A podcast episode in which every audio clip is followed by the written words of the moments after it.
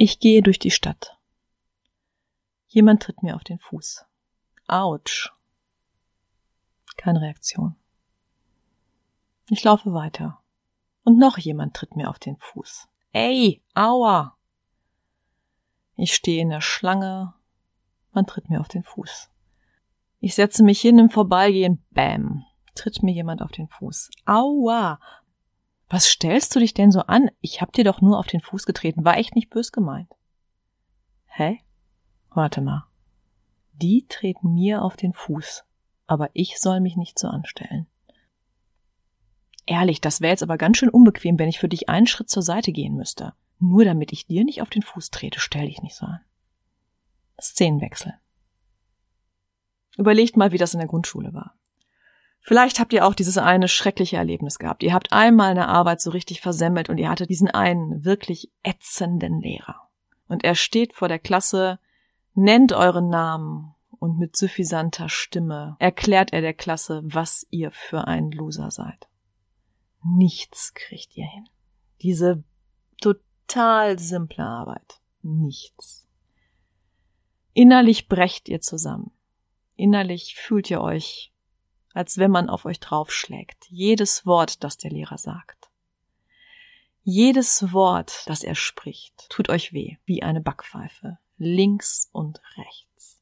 Jedes Wort verletzt euch und Jahre, Jahrzehnte später gibt es immer wieder Situationen, in denen ihr euch genau an dieses Gefühl erinnert. An dieses Gefühl, als euch die Worte eines einzelnen Menschen komplett den Boden unter den Füßen weggezogen haben. Und noch ein Szenenwechsel. Erinnert ihr euch an diesen einen Tag, an dem es euch wirklich, wirklich schlecht ging? Vielleicht hat das was mit der Szene gerade zu tun mit dem Lehrer. Erinnert ihr euch an diesen Tag, an dem ihr euch wirklich nicht gut gefühlt habt? Und dann kommt eure Mutter, euer Vater, euer bester Freund, eure Freundin an und nimmt euch in den Arm, guckt euch an und sagt, ich hab dich lieb. Ich hab dich lieb und genau so wie du bist, bist du großartig. Ich hab dich lieb und wir schaffen das zusammen. Gemeinsam schaffen wir das, egal was passiert. Ich bin an deiner Seite.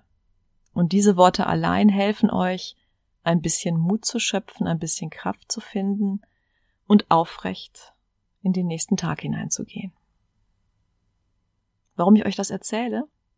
Ich möchte gerne mit euch gemeinsam überlegen, welche Macht Worte haben. Und ich möchte gemeinsam mit euch überlegen, warum wir es als selbstverständlich erachten, dass Menschen, die mit Worten verletzt werden, sich nicht so anstellen sollen. Ja, mein Gott, Zigeuner, was ist das denn schon? Und ich werde jetzt einige dieser Worte sagen, die bestimmte Menschen verletzen. Mein Gott, man hat doch immer schon Neger gesagt. Was soll das denn? Nur weil das jetzt im Mode ist, People of Color zu sagen? Was soll das denn? Erinnert ihr euch an die erste Szene, als man mir ständig auf die Füße getreten ist? Wenn euch jemand eine Ohrfeige gibt, wenn euch jemand eine runterhaut, müsst ihr dann eure Haltung ändern oder ist nicht vielmehr der, der zugeschlagen hat, der, der sich ändern sollte, der euch gefälligst einfach nicht mehr zu schlagen hat? Worte sind wie Waffen. Und der, der diese Waffe trägt, der sie einsetzt, der, der spricht, ist dafür verantwortlich. Nicht der, der angesprochen wird. Nicht Menschen, deren Hautfarbe ein bisschen heller oder ein bisschen dunkler als meine ist, deren Teint vielleicht ein bisschen mehr ins Olivfarbene geht oder die vielleicht aus dem asiatischen Bereich kommen. Nicht die müssen sich eine harte Rüstung zulegen und haben das gefälligst zu akzeptieren, wenn wir sie wie auch immer nennen. Nee, überhaupt gar nicht. Ich habe viel nachgedacht über diese Situation, über solche Momente. Ich habe viel nachgedacht und muss gestehen, habe mich ein paar Mal auch wirklich erstmal richtig geschämt, wie unbedacht ich mit Sprache umgehe. Ich glaube, losgelöst wurde das Ganze von dieser elendigen Diskussion um Lebensmittelbezeichnung. Ihr ahnt, was kommt, ne? Die Zigeunersoße. Die Zigeunersoße. Tja, der Punkt ist, Zigeuner war nie etwas, das per se positiv oder wertschätzend gemeint war. Zigeuner wurden meistens Menschen von anderen benannt. Zigeuner ist ein Begriff, der unfassbar viele Menschen in die KZ gebracht hat. Da, der, der da, die da, Zigeuner. Und Abmarsch ging's. Dem Elend und dem Ende entgegen. Und deswegen, finde ich, haben Menschen, die wir gemeinhin als, aha, Zigeuner bezeichnet werden, alles Recht der Welt zu sagen, ey Leute, ihr verletzt mich. Denn Zigeuner meint nichts Gutes. Und wenn ihr mal ganz ehrlich seid, wenn ihr Zigeuner sagt, woran denkt ihr? Hm, erwischt? Ich habe in einem kleinen Podcast von 1 Live mit Romney und Sinti dazu einen sehr, sehr, sehr klugen Satz gehört. Ja, ich finde ihn sehr klug und er hat mich nachhaltig berührt und erschüttert. Ein junger Mensch hat gesagt, ey, ganz ehrlich, was verlierst du denn, wenn du auf das Wort Zigeuner in deiner Umgangssprache verzichtest? Was verlierst du? Ich aber, ich werde jedes Mal daran erinnert, dass meine Oma im KZ gelandet ist. Ich werde jedes Mal daran erinnert, dass mit diesem Begriff nichts Gutes gemeint ist. Ich werde jedes Mal, wenn ihr dieses Wort sagt, wenn ich es höre, wenn ich es lese, daran erinnert, dass man Menschen, die aus meiner Gemeinschaft kommen, dass man denen nichts Gutes zuspricht. Ich meine, Leute, wovon reden wir denn hier? Wir reden davon, dass wir einfach mit einem winzig kleinen Twist, mit einer Winzigkeit weniger Schaden zufügen können. Und dann nochmal.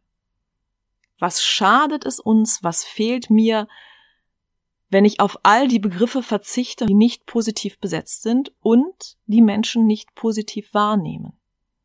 Ich habe eine liebe Freundin, die ist ein bisschen kürzer als ich. Und ich habe eine liebe Freundin, die ist ein bisschen länger als ich. Meine Freundin, die ein bisschen länger ist als ich, sagt seit eh und je Kleine zu mir. Seit eh und je, seitdem ich denken kann. Also genau genommen seit der siebten Klasse, denn da hörte ich auf zu wachsen und sie nicht. Sie sagt ganz oft zu mir, komm Nina, meine Kleine. Und ich mag das total, weil ich das sehr freundschaftlich höre und weil ich mich sehr geborgen fühle und weil ich genau weiß, dass das ein mir unglaublich lieber Mensch sagt. Wenn jemand zu mir sagt, komm Kleine, denke ich an meine Freundin, lache und finde das völlig okay. Und dann habe ich meine andere Freundin gefragt, die ein bisschen kürzer ist als ich, und habe gesagt, sag mal, wenn ich Kleine zu dir sage, das findest du gar nicht so gut. Und sie sagte, nee, finde ich nicht. Denn bei ihr ist das anders. Bei ihr wurde die Kleine eben selten liebevoll gemeint. Da war die Kleine immer die, die weniger kann, die Kleine, die nicht so stark ist, die Kleine, die extra viel arbeiten muss, um das Gleiche zu erreichen. Ich verkneif mir das jetzt. Nicht meinetwillen, sondern ihretwillen. Wenn mir jemand eine schallende Backpfeife gibt, tut mir das wirklich sehr weh. Und dann ist es völlig egal, ob mein Gegenüber besoffen war, ist, ach, hab ich doch nicht so gemeint, ob der vielleicht, keine Ahnung, die Mücke an der Wand erwischen wollte und mir eine runtergehauen hat. Mir tut das weh. Und darum geht es. Mir tut das weh. Und damit habe ich das Recht zu sagen, lass das. Egal aus welcher Haltung mein Gegenüber etwas getan oder gesagt hat. Ich bin sehr dankbar, dass meine Freundin da so offen war und ich bitte alle Menschen, denen ich aus Versehen vielleicht mit meiner Sprache Schmerzen zufüge, wenn ich so dusselig bin und so unsensibel und so, keine Ahnung, vielleicht manchmal so sehr mit mir selbst beschäftigt. Ich würde mich von Herzen freuen. Ich bitte euch nicht, sondern ich würde mich einfach von Herzen freuen und euch sehr dankbar sein, wenn ihr mir die Chance gebt, da besser zu werden. Und ich möchte weiter den Mut haben, Menschen zu fragen. Zu fragen, sag mal, findest du gar nicht so gut, wenn ich das sage? Nee, finde ich nicht. Denn ich verliere nichts. Erstens, ich verliere nichts, wenn ich jetzt eine Schnitzel mit Paprikasoße bestelle. Voll Peng. Ich verliere nichts. Aber es gibt Menschen auf dieser Welt, denen ich damit etwas weniger Schmerzen zufüge. Die ich vielleicht ein bisschen weniger trigger. Und bei all dem, was ich jetzt gerade hier erzählt habe, geht es primär nicht um mich. Es geht nicht darum, dass ich mir jetzt zwei, drei neue Worte aneignen möchte oder die einfach in meinem Sprachgebrauch einsetze. Es geht nicht um meine Bequemlichkeit, es geht nicht um meine Absicht, es geht nicht um meine Haltung, es geht um mein Gegenüber. Es geht um mein Gegenüber im Konkreten, es geht um mein Gegenüber im Allgemeinen. Was bewirke ich mit meiner Sprache bei meinem Gegenüber? Und wenn ich bei meinem Gegenüber Unwohlsein bewirke, wenn ich bei meinem Gegenüber vielleicht einen wie auch immer gelagerten Schmerz verursache, wenn ich bei meinem Gegenüber eine Haltung erwecke, die heißt, boah, ja, ist halt so, muss ich durch, muss ich ertragen. Wenn mein Gegenüber meine Sprache ertragen muss, dann stimmt etwas nicht. Ich verliere nichts, aber ich kann im besten Fall mit meiner Sprache nicht verletzen, sondern vielleicht ein bisschen heilen, ein bisschen Frieden stiften. Wir sprechen miteinander und Sprache verbindet uns. Und Sprache trennt nicht. Das ist das, was Worte können.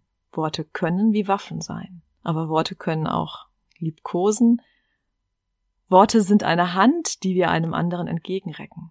Ich wünsche uns sehr, ich wünsche uns allen sehr, dass wir gerade, wann immer es um Sprache geht, öfter mal auf das Gegenüber schauen. Wenn wir öfter mal bedenken, was richten wir mit unserer Sprache an? Im Guten wie im Schlechten.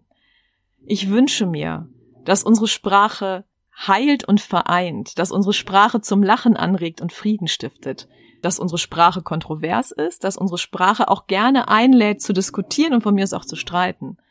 Ich wünsche mir aus tiefster Seele, dass meine Sprache nicht verletzt, dass meine Sprache keine Waffe wird. Habt es fein.